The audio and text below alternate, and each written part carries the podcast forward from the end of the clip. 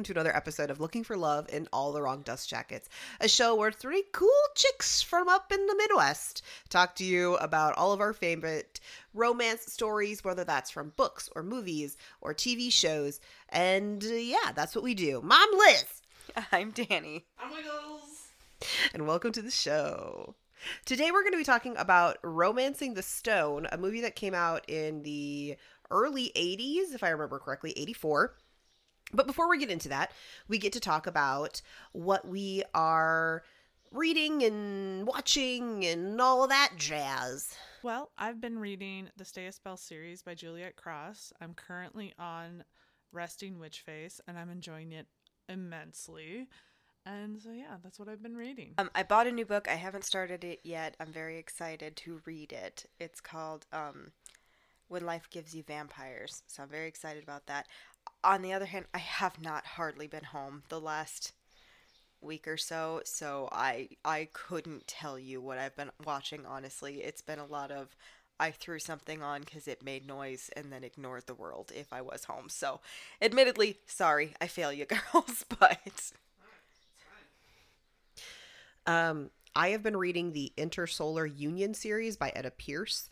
I am now on book five, maybe.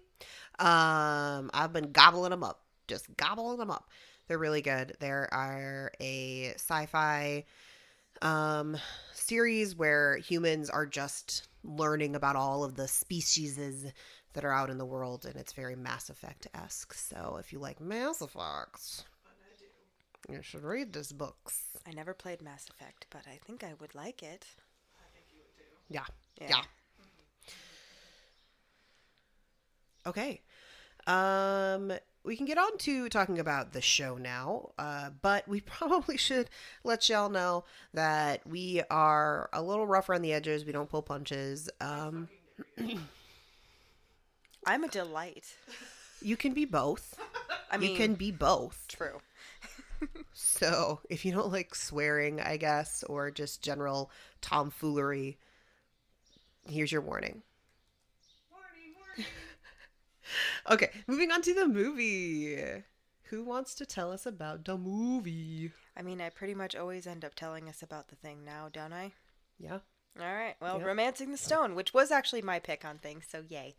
Um basically it's a a woman who is a romance author and she lives in New York in the 80s and um she gets a map sent to her by her brother-in-law right uh, and it's delivered right after he's been murdered.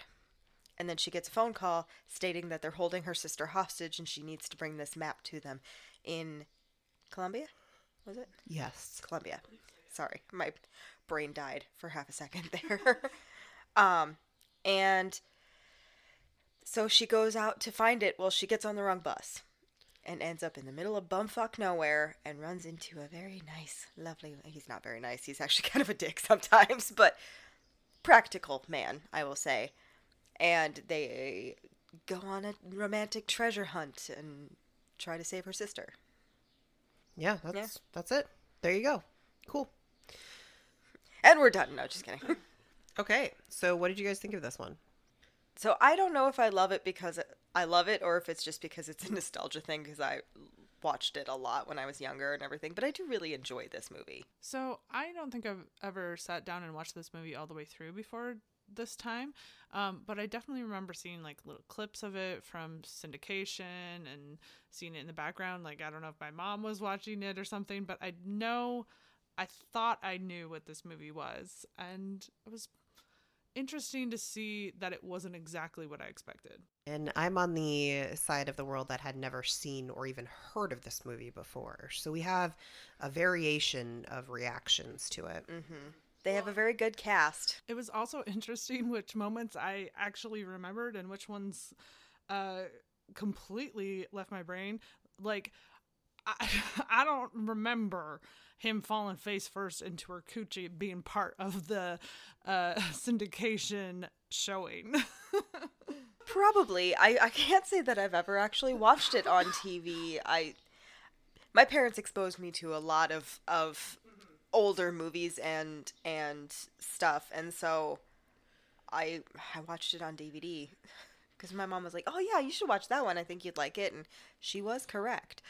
Um, but there's I have quite a few movies like that where like I have no earthly reason why I should know anything about that fucking movie, but I do. Well, in my house, we have a series of 80s movies that are considered, you know, chef's kiss classics and uh, we'll watch all the time. One of them being uh, The Great Outdoors. Yes. Oh, fuck yeah, Great Outdoors. Big Bird Chase. Big Bird Chase me. The movies my mom exposed me to are like The Ghost and Mr. Chicken. what is that? It's a Don Knotts movie. Very famous man, actually. but yeah, like I there's a lot of movies that uh, Darby O'Gill and the Little People.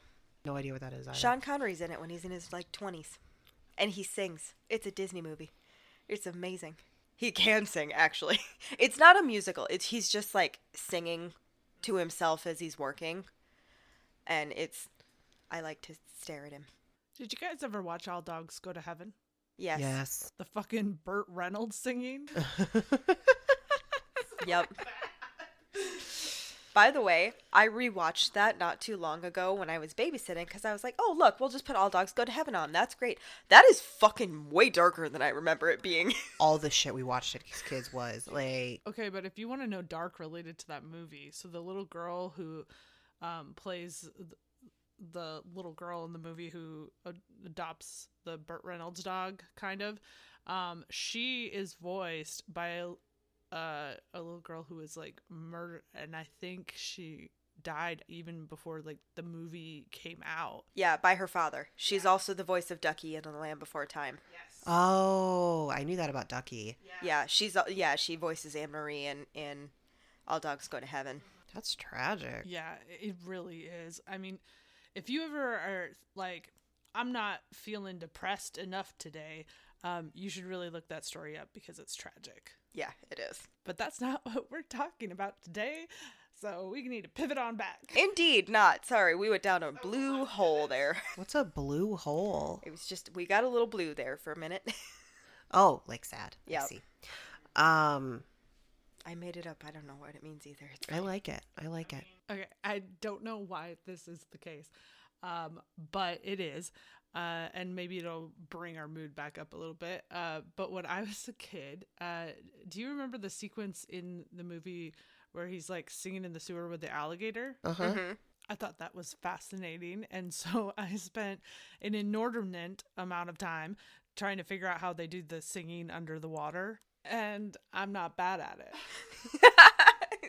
Because he's like, let's make music together. Let's make sweet harmony. Yeah. You are actually pretty good at it. Well done. um, when I say my brain is not right, I genuinely mean it. Okay. Uh, that did bring us back up. Thanks, Wix. Yeah, I love that. Thank you. Okay, from this movie though, let's. Um, I don't know where to start with this. There's so much happening in this movie. It really is. We could start with the cast. They have a very good cast. Yeah, so our main uh, sexy man is Michael Douglas. I Mhm. gotta say, there's never a time when I'm attracted to Michael Douglas. Yeah, but I think that what this film suffers from is that it's a Michael Douglas Productions, right? So in the same way that like when Kevin Costner produces a film, there's a really big difference between a film that Kevin Costner stars in and then a film produced and starred in by Kevin Costner. I, can't really think of a better way to explain it other than to say like when when these kinds of movies are being made, they're a little bit vanity projects. And so it doesn't really matter if the character is good or it has any depth.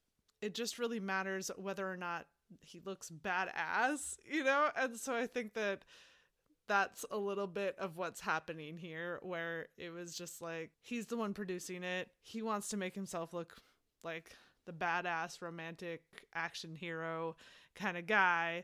And so that's what he is. But if you were to produce this film now, would you necessarily pick Michael Douglas to play the romantic lead? I don't know. Yeah, probably not. But yeah, I agree. You do also have to put on an 80s lens. Yes, yes, yes, yes, yes. Yeah, but we need to bring the floppy hair back. I'm gonna say it. But then we had Kathleen Turner. I thought she did very well. Yeah, yeah, yeah, yeah. That was good. I forgot Danny DeVito was actually in it until I started watching again and was like, oh, I forgot he was in it. I love you, Danny. That was the part where I got so confused. I was like, why is there both a plot line where these like thieves are kidnapping people with Danny DeVito and his cousin? And then there's the plot line where this unknown police dude, I didn't understand what he was doing. His name is Zolo.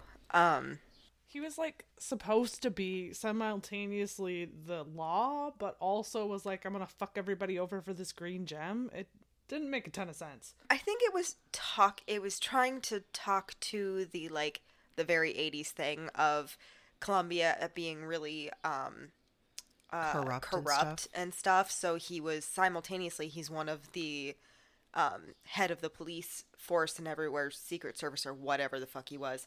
Um, but then he also is a drug dealer, a kidnapper, that kind of thing. Murderer because he totally murked her poor like maintenance guy who was just protecting her apartment. Right? Yeah. By the way, I paused at one point when they were in the like um the guy's like mansion area thing, the like drug drug dealer who was obsessed with her's mansion. Yeah.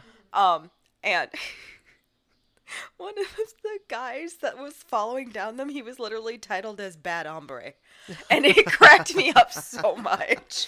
That was my favorite scene in the whole movie is they mm-hmm. show up to this is like halfway ish into the movie? Mm-hmm. And they show up to this like sketchy town that's run by you assume drug dealers. Mm-hmm. Um and they go to the big guy's house. It's all nice beautiful mansion villa whatever it is.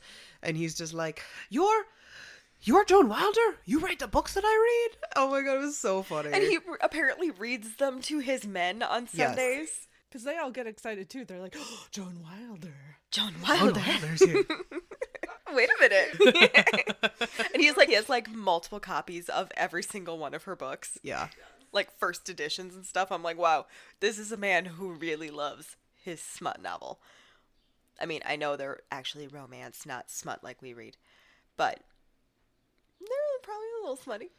Well, okay, but like she has that whole like sequence at the beginning where she's like sexily pulling her like skirt up and then she's like knife right and like then they like do they go and ride off into the sunset yes but i think that it's pretty well implied that the, they're boning they're boning Oh yeah. Well, Right. and it's it's a series of books she's writing about the same two people, and uh, and she's very much in love with this guy that she created.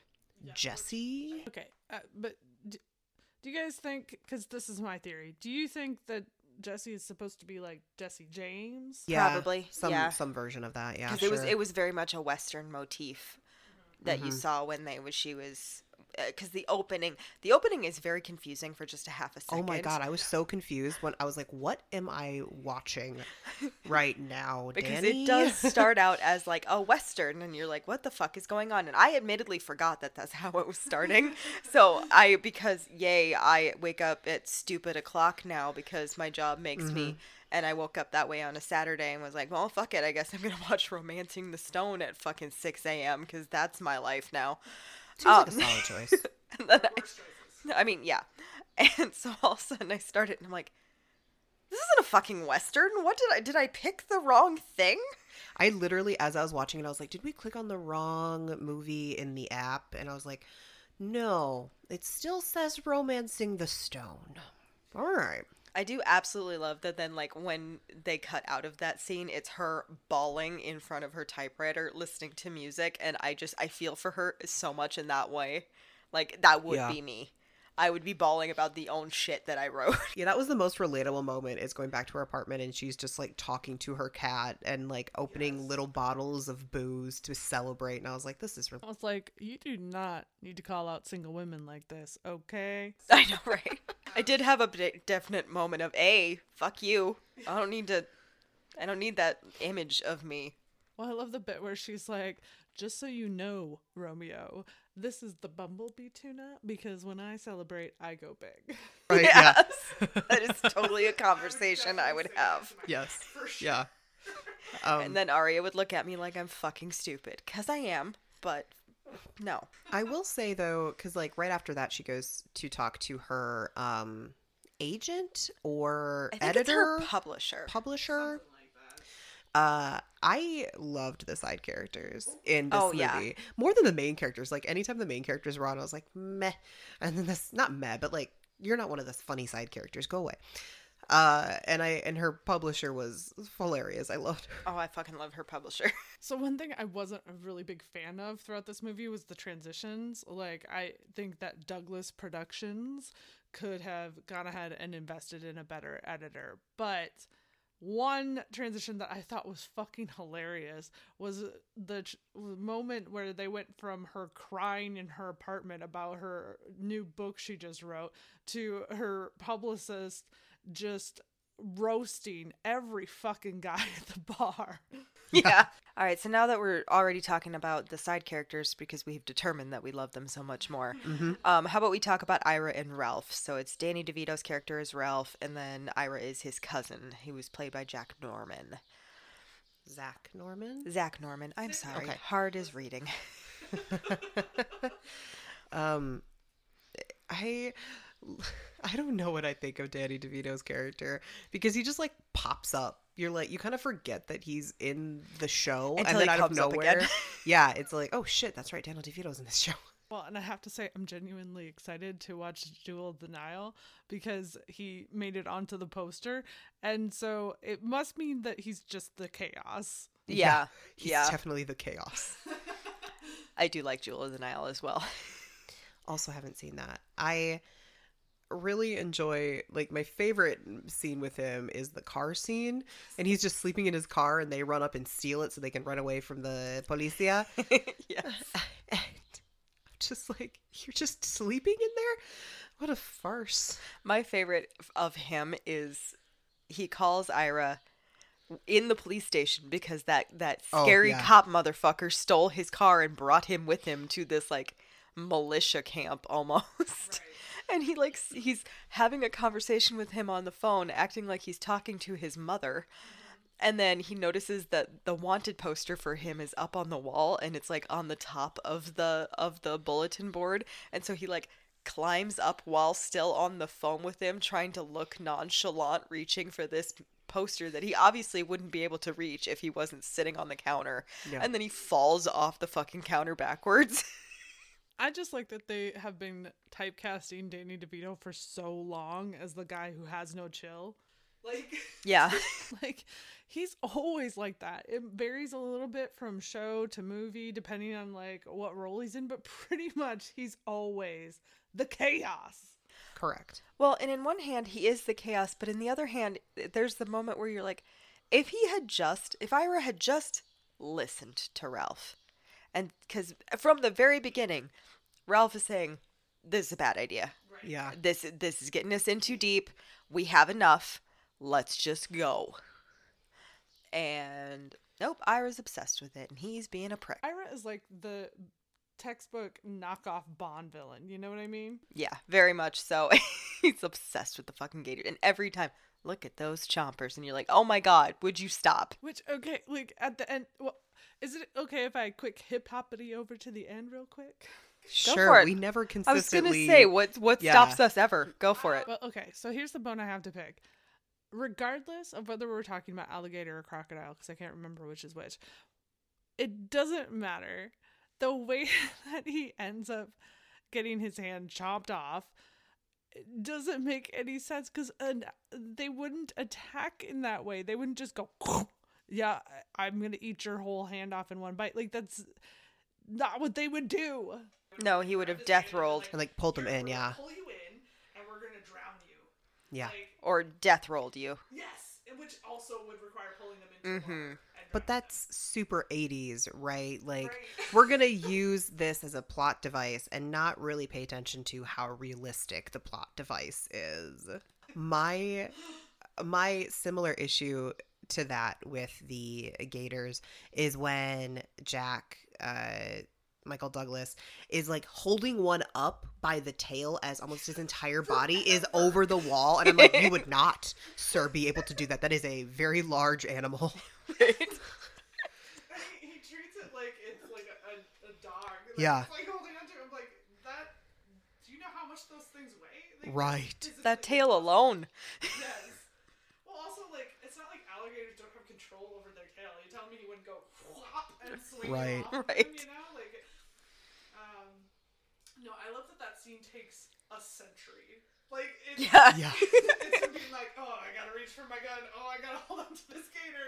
Oh, she's getting murdered. Like, it, it's just like how. Yeah, that's the other thing. At one point, he switches to holding it one handed, and I'm like, dude, you can't.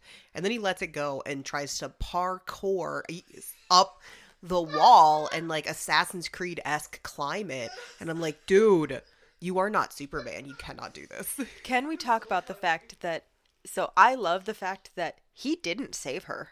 No. No, she, she saved herself. and that's that's very weird for the 80s Yeah. Mm-hmm. like in almost any other 80s movie and honestly 90s movie that he would have made it just in time to like knock him off and everything nope that bitch saved herself and good, good for you Yeah.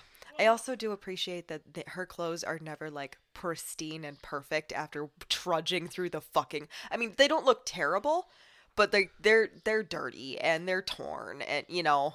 But but we have to talk about like in the that giant rainstorm where they fall down the hill and everything like what is the material her clothes are made out of? Because they are literally falling off of her. It was her winter coat yeah it was a winter coat but also like she had like a suit jacket kind of thing and like Yeah. the sleeves go, like just fall off and i'm like i listen as somebody who is a chronic faller downer um, and has fallen into some mud before. I've never had a clothing item come apart at the seams because I fell down.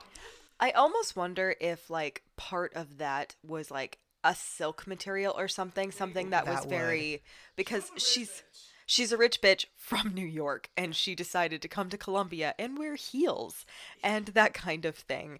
And like I understand she just put the winter coat on when they were walking because she had it with her and she didn't want to carry Well, it and it was raining. and it was raining. Yeah, but like I think she was just very inappropriately dressed for this situation, which granted, she didn't have the internet. She wouldn't Right. really know what to expect and she didn't think that she was going to get on the wrong bus. She believed she was going from an airport to a town. Well, and she didn't have time, right? She got Yeah. the phone call, you need to get to Colombia to save your sister, and and she had to go. There Yeah. was no time to ask somebody, how do I pack for Colombia? Yeah. Well, and during the 80s, uh, there just wasn't a lot of like casual options the way we have them now. Like there it was mostly like business casual or or full like business attire or very fucking casual. And and so she's not going to show up to this, you know, just schlepping around. She's trying to get her sister back.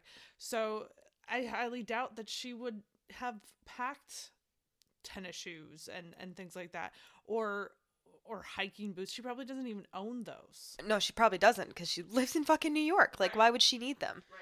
I do have a gripe with the scene where he cuts the heel off of her heel. That thing just pops right off there, bud. well, and but also heels don't just like turn into flats. No, they don't.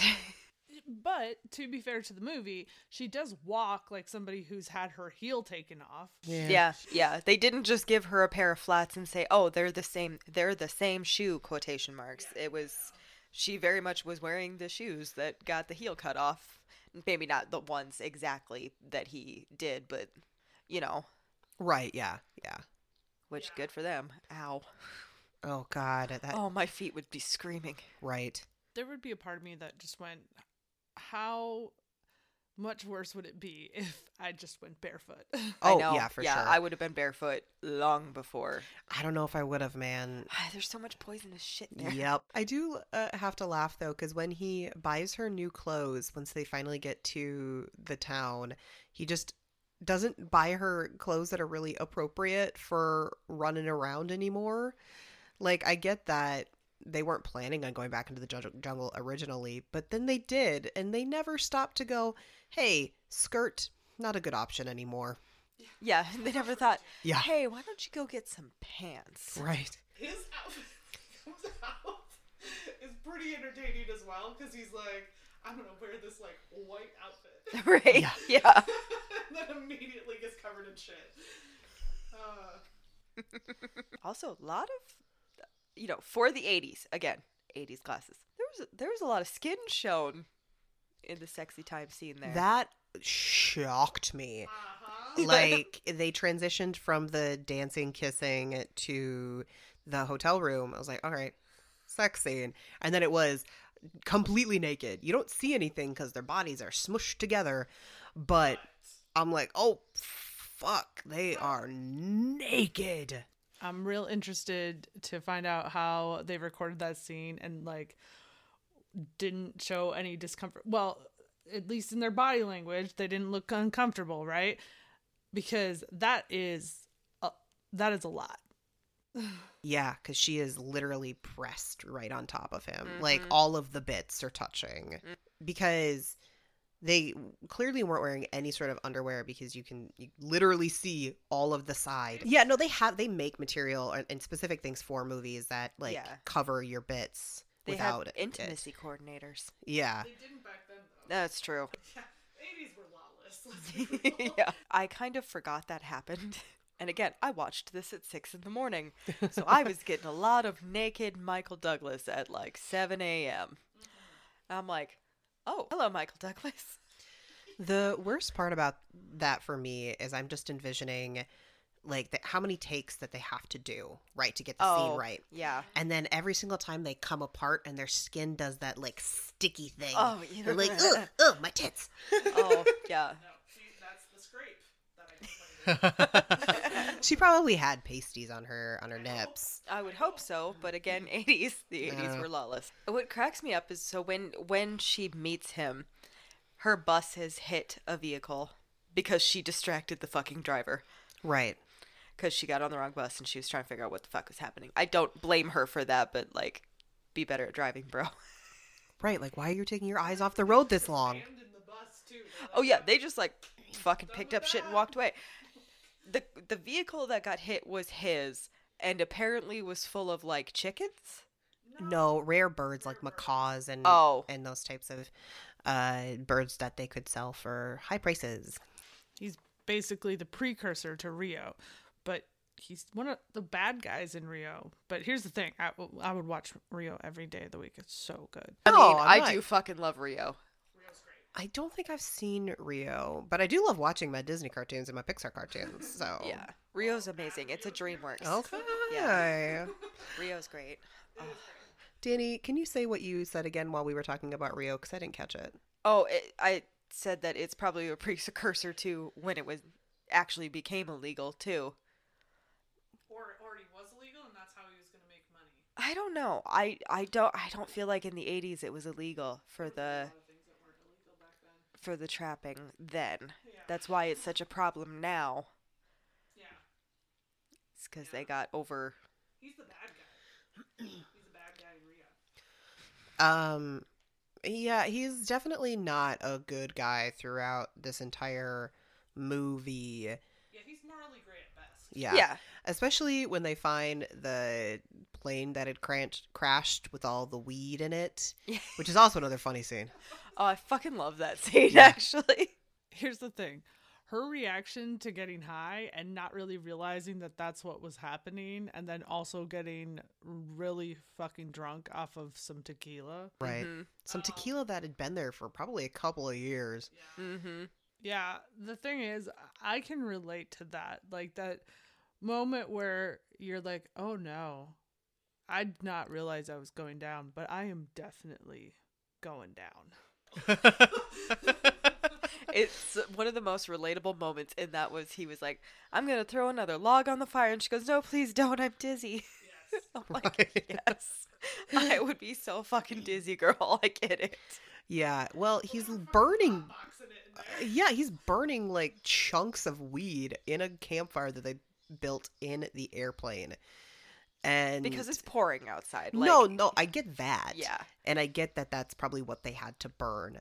But then they're also sitting right next to it. And I'm like, you are, you're gonna get in trouble.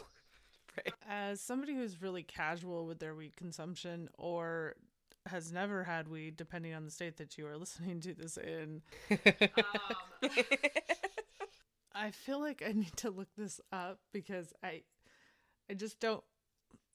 Would it have retained its potency being out there that long?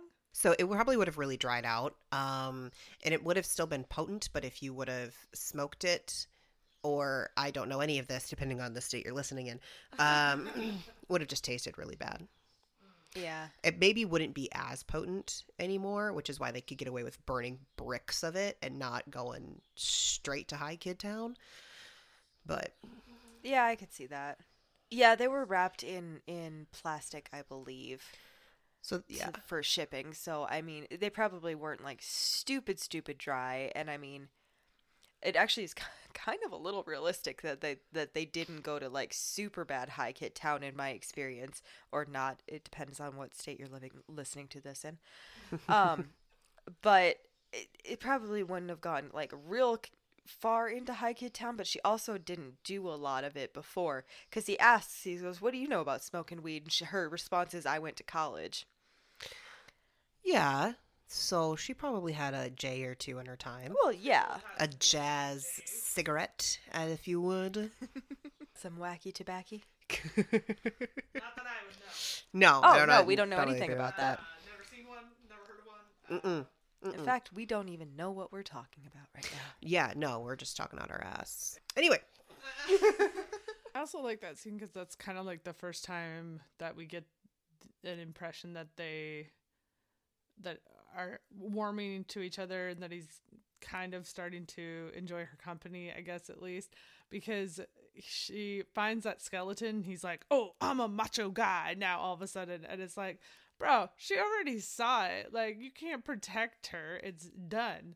well and he was already he was a little mad at her because she like she kind of um not criticized but slightly criticized when he was like hacking through and he was like be my guest you know getting her to huck, huck through the woods with the with the machete and then she cops that off and he instantly is just like oh god okay come here like i'm sorry like oh my bad i mean he didn't know it was there it's not like he was like yes absolutely go look at the fucking dead body but she kind of deserved it a little bit because she did she was being a little critical like you can go cut your ass way through the woods i don't want to do it I also like that, that there's a moment in that sequence that sort of makes the movie kind of a time capsule where they're like reading an old Rolling Yeah. Stone. and Yeah. it's like, what?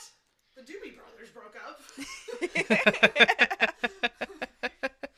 guy's got a fucking Grateful Dead jacket on. Yeah. And you're like, yeah. yeah uh, yeah about right um, I also loved the moment when he, so he kills a snake that had gotten in, um, and I think he said it was a venomous snake. yes So my first reaction, because all they had to eat was like these olives that they found in the plane, and my first reaction when he did that, I was like, "Oh, hey, look, he found dinner!" And literally, like one of the next things he said is like, "Yeah, this is pretty good to eat."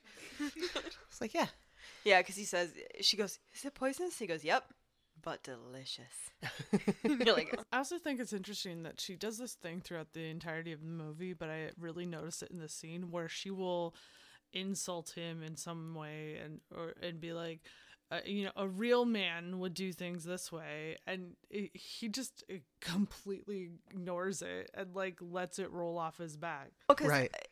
unlike a lot of a lot of um romance movies and stuff he's not trying to be her prince charming No. like he kind of begrudgingly ends up loving her yeah. in this because like he he steals the map like three different times Well, and she's fine with it too. In the end, she's like, "Well, did you steal the map or not?" yeah, it was yeah. She's like, "How come you haven't stolen the map yet?" And also, I'm like, "Lady, you need that to save your sister." Well, uh, of all the side characters, her sister is like the least useful to the movie plot and the whole thing. And then, like, she's propped up t- throughout the entire movie to that she's the adventurous one, right? And it's like here comes her sister with the machete and she's like kicking ass and taking names and when she finally gets to her sister her sister basically just like faints in her arms and is like oh no Yeah. Like, oh What do we know anything about her sister's late husband? Because sh I I feel like in my brain his name was Oscar, but that could be wrong. Um, Uh, no, it was something Spanish. And Carlos maybe. I I don't, don't know. remember what it was. It, it literally wasn't even somebody like that was seen Sure. ever. He was dead before the movie even started. Right. So the sister Elaine finds or somebody finds. They find pieces of her late husband Mm-hmm. and he had sent this map to um our main character To Joan. Joan and like why? We get no backstory on how we got here and I'm still trying I'm still confused. I think he just wanted to get it away from everybody. He But why did he have it? Who is this guy? maybe he's an archaeologist. He could be Indiana Jones for all you fucking know. Exactly, for all I know. Here's the thing.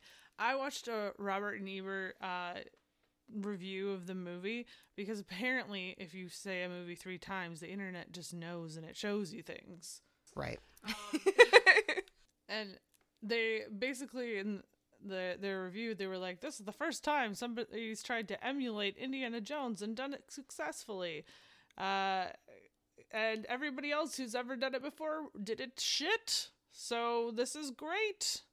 And I was like, wow, that's really high praise given the fact that, you know, people were obsessed with Indiana Jones at the time. And so uh, I was like, pretty impressed there. I mean, it, it was a fun story. There are confusing moments, but high 80s.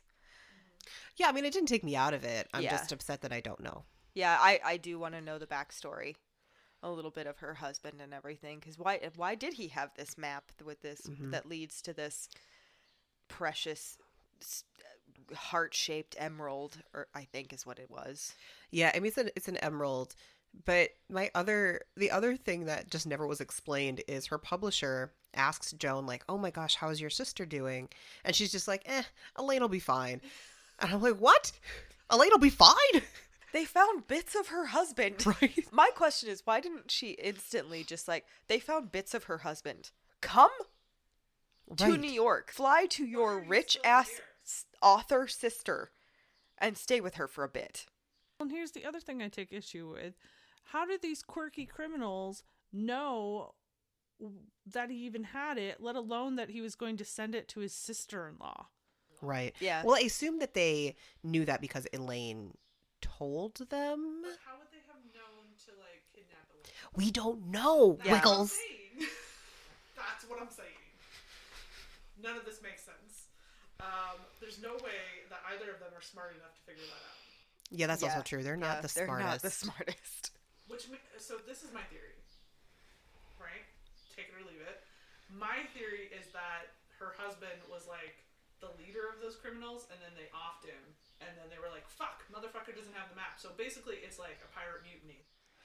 that would that make could sense. make sense. And then that's why they would know that oh he sent it off, or at least to get Elaine so that she could say he Right. sent it off. But I got the impression that Elaine didn't know before they told her that he had sent something to Joan. I have no idea. Let's talk about the heart for just a second. It was in a ceramic bunny statue.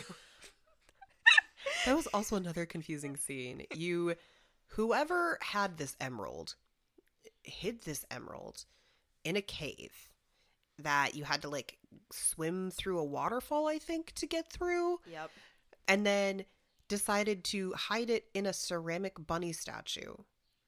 See, this this goes with my theory that it was the husband, right? I think he hid it there, so that's why he would have a map. Because that map also looks like a child drew it. Yeah. Yeah. Um, and so it's like this guy is crazy enough, in my, the, the guy that I've invented in my head, um, is crazy enough to be like, you know what would be great if I took this thing that's ult- like ultra valuable, hid it in this fucking dumbass bunny statue, made it uh, this elaborate map to go get it, and then like sent that to my wife's Sister. sister.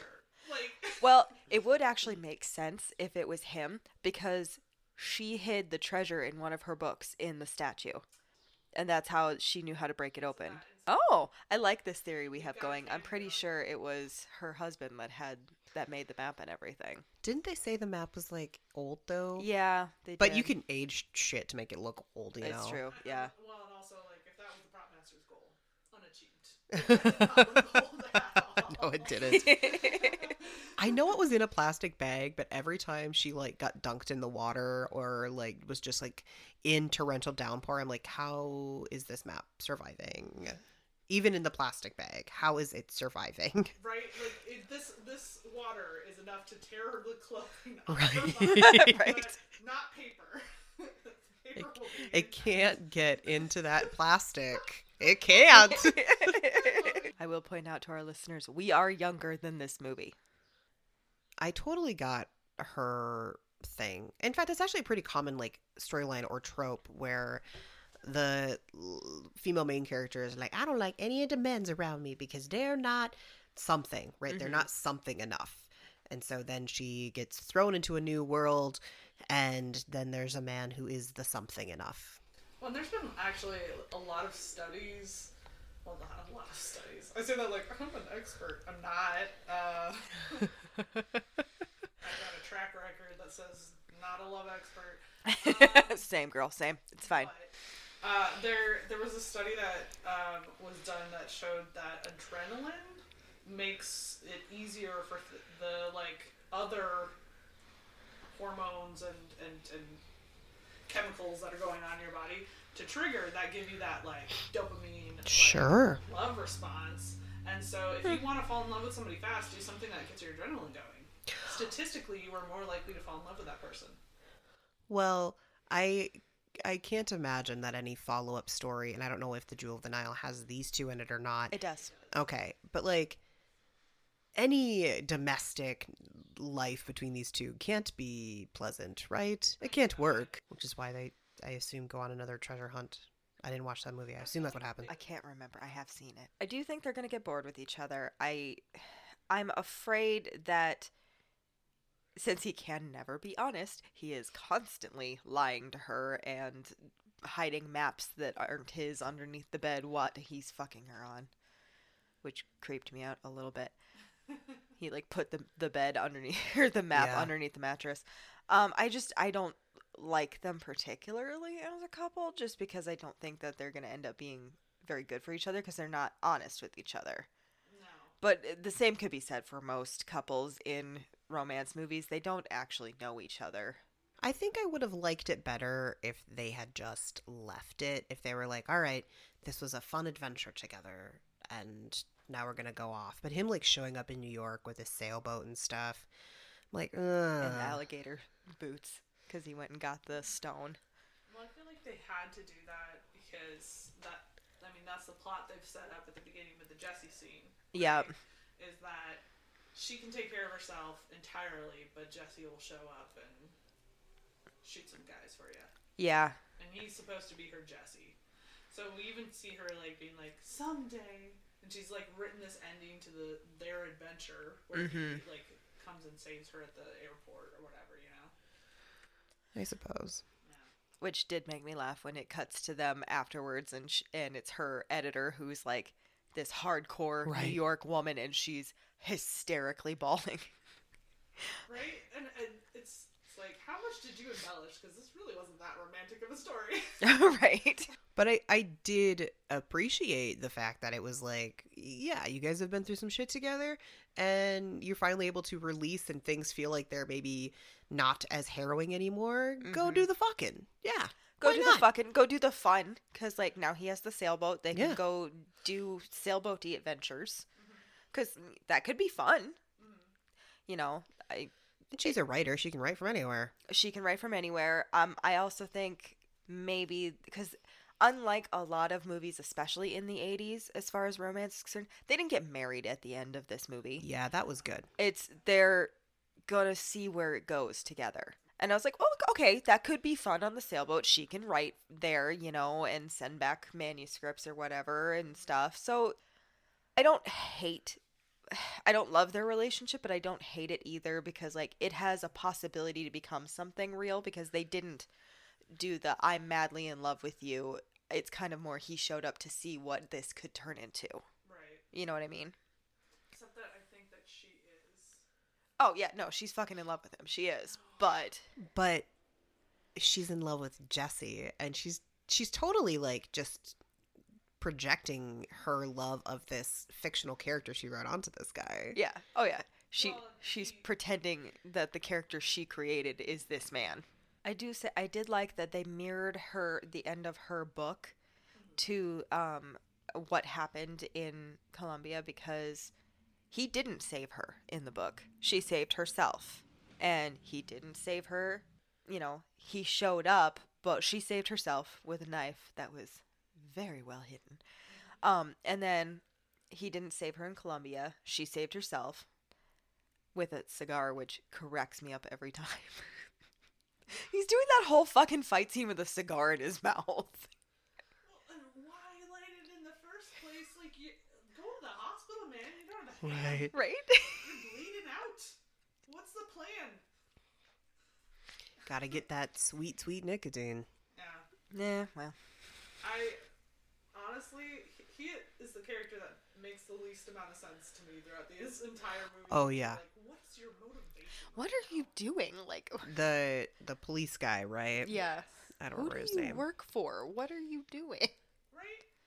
Uh, and he's like, now I've got my shiny rock, and it's like, okay, but like, is this like, is this actually an important rock, or is it just like a big emerald? Like, what is the story with this rock? Also, it doesn't look like an actual rem- emerald. It's glowing in a way that doesn't make sense. Oh yeah, that really bothered me the entire time. And I get it's the 80s, but I was just like you really couldn't make it look remotely like a real gemstone, not just some cloudy plastic. Okay. It was the 80s. For there to be a map, unless with which we did theorize, unless her brother in law is actually the one who made the map and everything, like if it was hidden like that or something, there had to have been some sort of like historical significance to this or something. Yeah. You would think. That just every time something doesn't make sense, it's the 80s. the 80s. It's the 80s. but did you think you were going to enjoy the movie from the 80s as much as you did? I had no expectation going into it because I knew nothing about it. I hadn't heard of it until Danny said this movie, and I was like, Sure. okay.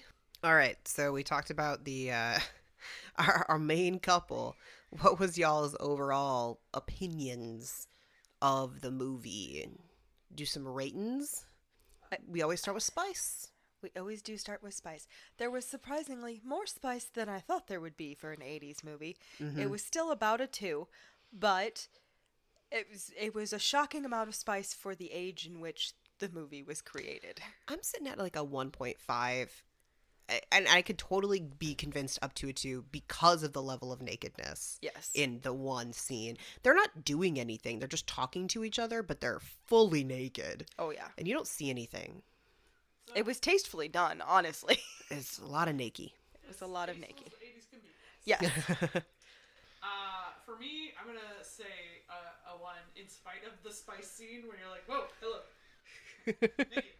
Uh, because the kissing was some of the worst kissing I've seen in a movie in a long that was that was how it was done then though. Like Yeah. eat your face kissing. And I'm just like that's not romantic. like she like opened her mouth and you went ah. I mean, you're not wrong, but Liz is also correct in that that is how they did it in the 80s, and I don't know why anybody ever thought that was romantic, because looking at it now, I'm like, why? It's like, Right. Tongue in her mouth and then just shaped his mouth back. Like what the hell is a first kiss like that? Like s- like start slow, y'all. That's not the way. No. It is not the way. Okay, romance then. What's your romance rating? I didn't think it was that romantic. Honestly, no. For mm, So- romance in the title, it doesn't Yeah. quite live up to it. So I mean, I guess one and a half. Yeah. Yeah. same. Like I struggle even giving it a two. So one and a Yeah. half feels One right. half. Uh, all right, overall. So overall, and this might just be a nostalgia thing for me because this is something that I watched a lot when I was younger and everything. Um, I'm I lean towards 3.5 and 4. It's it's not the most romantic movie in town, but I'm also not for for somebody who has a romance podcast. I don't fall for all the romancy bullshit all the time. So it, it's an action movie with a love story in it to me, kind of. And so I, I think that's kind of where I groove on Romancing the Stone a little bit. You know what I mean? No, I, I get you. I get you. Yeah. Oh, I'm on the other side of the fence. I'm closer to like a 2.5. And I think the reason is because I didn't see this until now. hmm There is no nostalgia. And for me, I'm like, there's better versions of this out there. Yeah. But when it was made, it probably wasn't like that. It's like I didn't watch.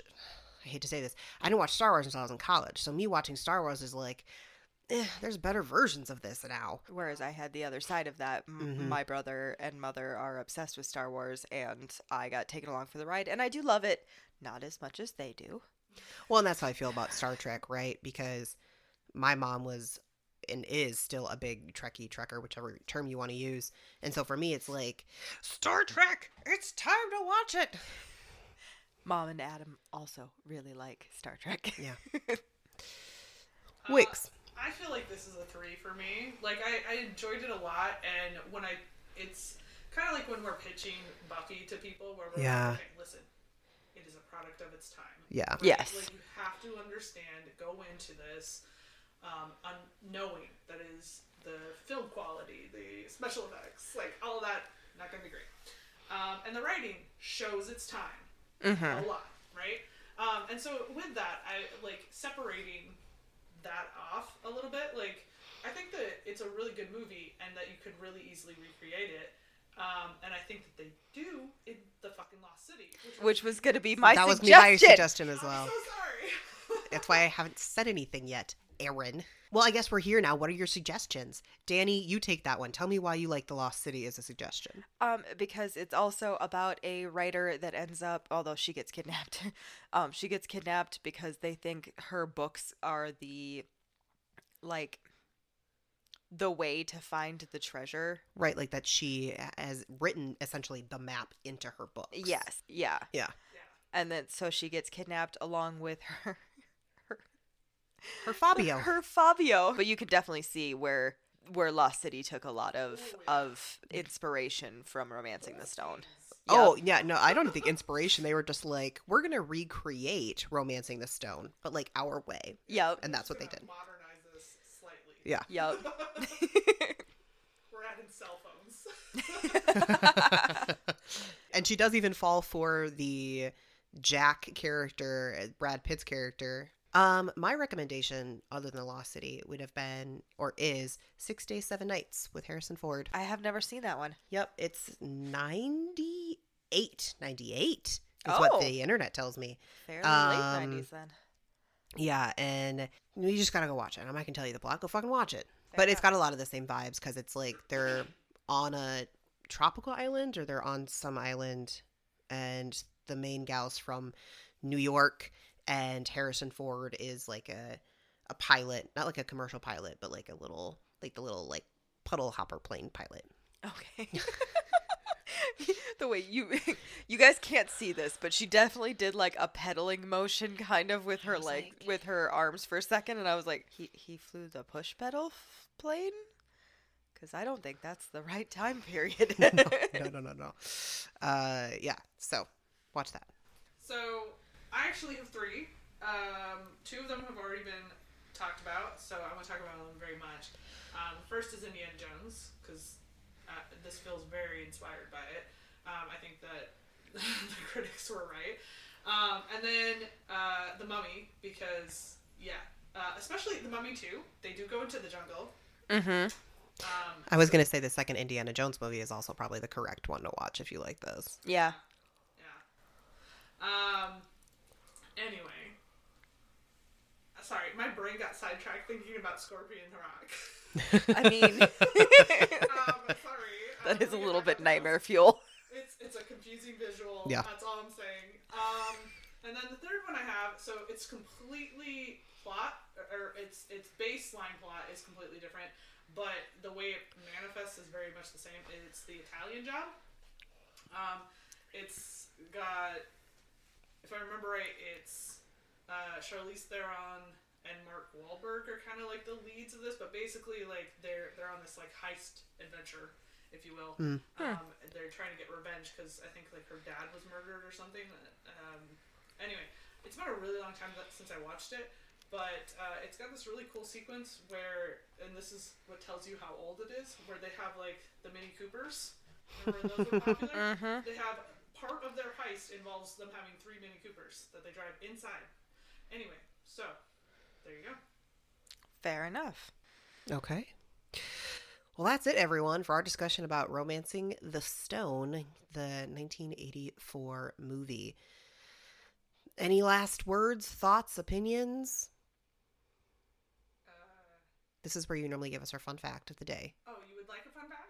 Yeah, it's becoming a thing now, so go for it. Um, okay. Uh, uh, there's probably dead rat pieces in your peanut butter.